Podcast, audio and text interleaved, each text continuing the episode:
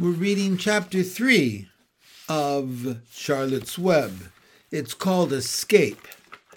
Now, in the last chapter, you'll remember that Wilbur, the piglet, was sold to the uncle and aunt of Fern, who had a place for him, and they bought him for six dollars.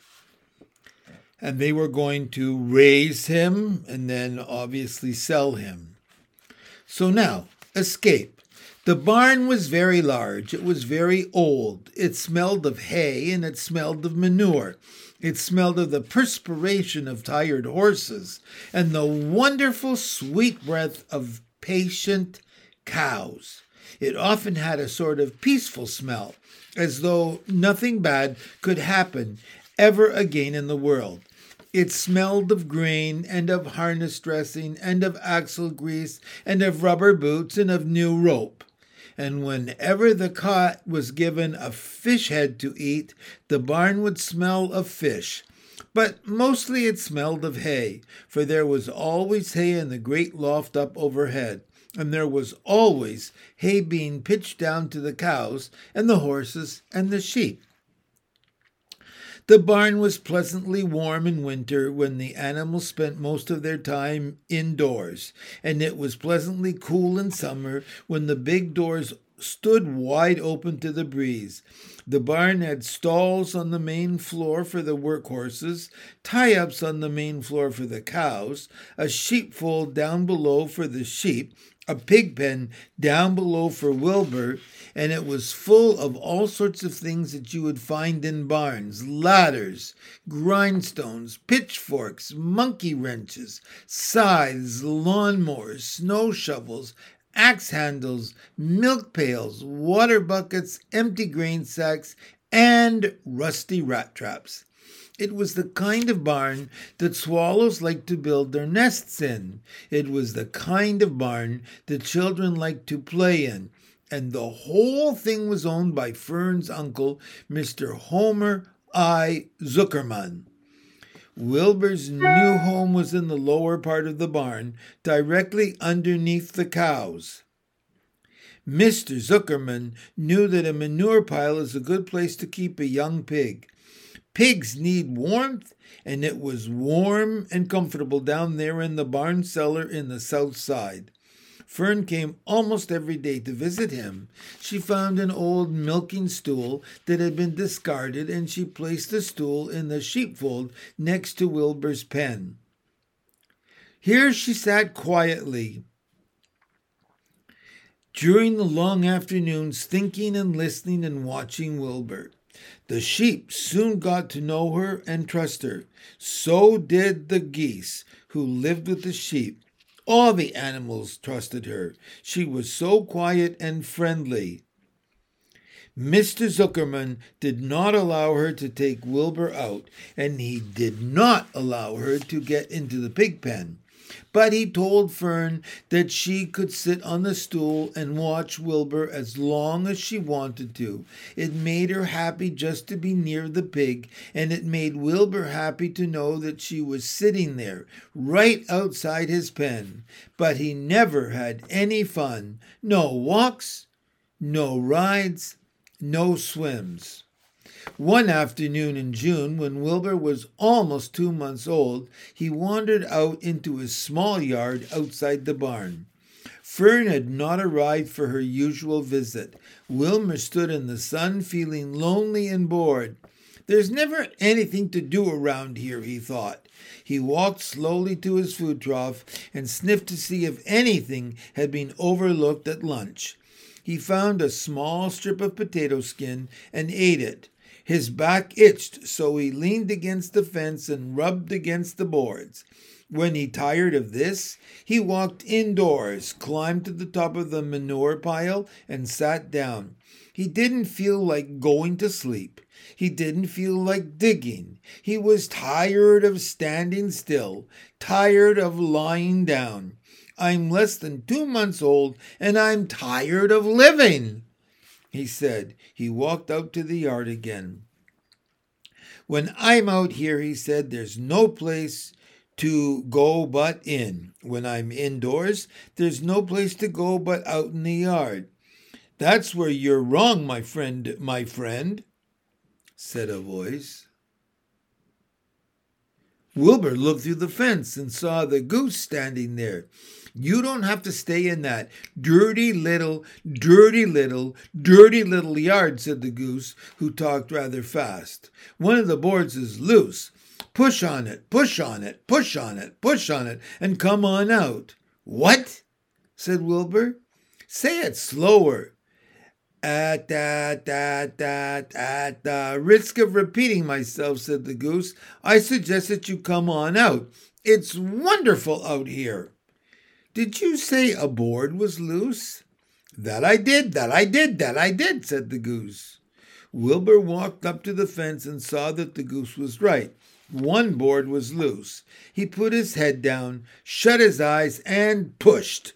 The board gave way. In a minute, he had squeezed through the fence and was standing in the long grass outside his yard. The goose chuckled. How does it feel to be free? she asked. I like it, said Wilbur. That is, I guess I like it. Actually, Wilbur felt queer to be outside his fence, with nothing between him and the big world. Where do you think I'd better go? Anywhere you like, anywhere you like, anywhere you like, said the goose. Go down through the orchard, root up the sod, go down through the garden, dig up the radishes, root up everything, eat grass, look for corn. Look for oats, look, run all over, skip and dance, drum and prance, go down through the orchard and stroll in the woods. The world is a wonderful place when you're young. I can see that, replied Wilbur. He gave a jump in the air, twirled, ran a few steps, stopped, looked all around, sniffed the smells of afternoon, and then set off walking down through the orchard.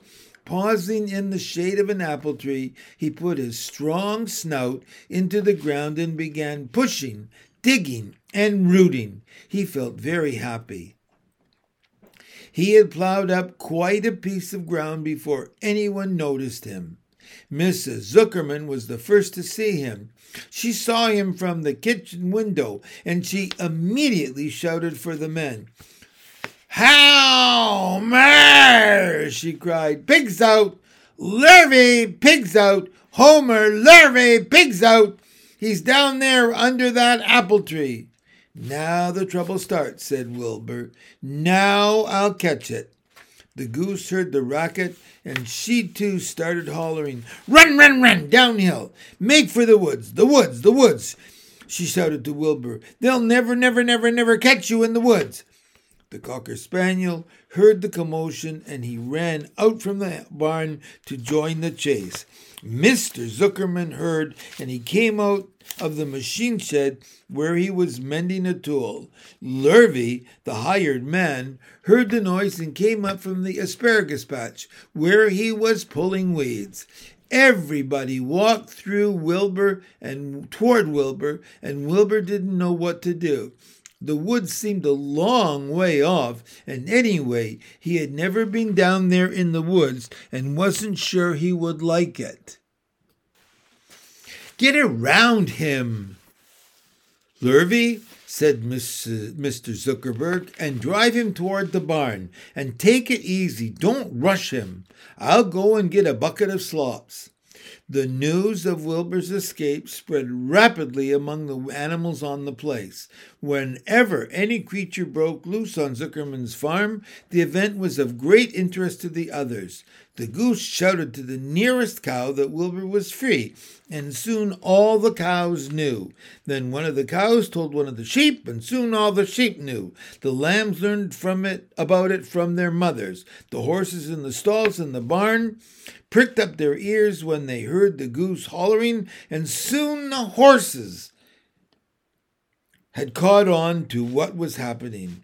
Wilbur's out, they said. Every animal stirred and lifted its head and became excited to know that one of his friends had got free and was no longer penned up or tied fast. Wilbur didn't know what to do or which way to run. It seemed as though everybody was after him. If this is what it's like to be free, he thought, I believe I'd rather be penned up in my own yard. The Cocker Spaniel was sneaking up on him from one side. Lurvy, the hired man, was sneaking up on him from the other side. Mrs. Zuckerman stood ready to head him off if he started for the garden, and now Mr. Zuckerman was coming down toward him carrying a pail. This is really awful, thought Wilbur. Why doesn't Fern come? He began to cry. The goose took command and began to give orders. Don't just stand there, Wilbur. Dodge about, dodge about, cried the goose. Skip around, run around, skip in and out, slip in and out, in and out, in and out, in and out. Make for the woods, twist and turn. The cocker spaniel sprang for Wilbur's hind leg. Wilbur jumped and ran. Lurvy reached out and grabbed. Mrs. Zuckerman screamed at Lurvy. The goose cheered for Wilbur. Wilbur dodged between Lurvy's legs. Lurvy missed Wilbur and grabbed the spaniel instead.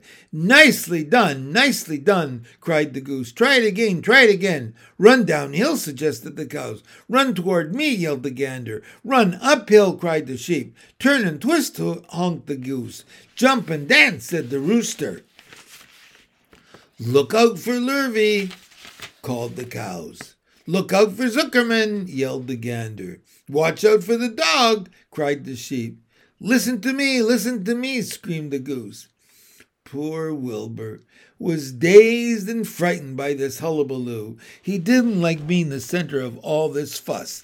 He tried to follow the instruction instructions his friends were giving him, but he couldn't run downhill and uphill at the same time, and he couldn't turn and twist when he was jumping and dancing, and he was crying so hard he could barely see anything that was happening. After all, Wilbur was a very young pig.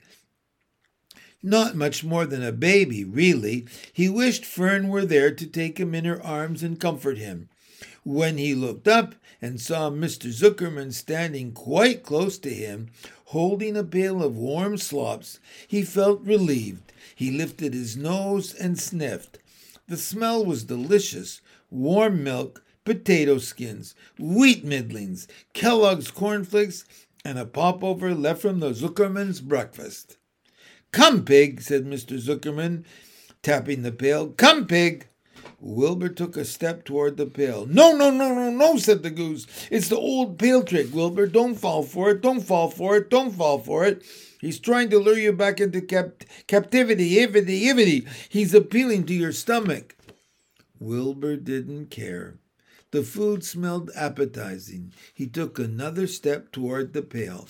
Pig! Pig! said Mr. Zuckerman in a kind voice, and began walking slowly toward the barnyard, looking all about him innocently, as if he didn't know that a little white pig was following along behind him. You'll be sorry, sorry, sorry, sorry, sorry, called the goose. Wilbur didn't care. He kept walking toward the pail of slops. You'll miss your freedom, honked the goose. An hour of freedom is worth a barrel of slops. Wilbur didn't care. When Mr. Zuckerman reached the pig pen, he climbed over the fence and poured the slops into the troughs. Then he pulled the loose board away from the fence so that there was a wide hole for Wilbur to walk through. Reconsider, reconsider, cried the goose.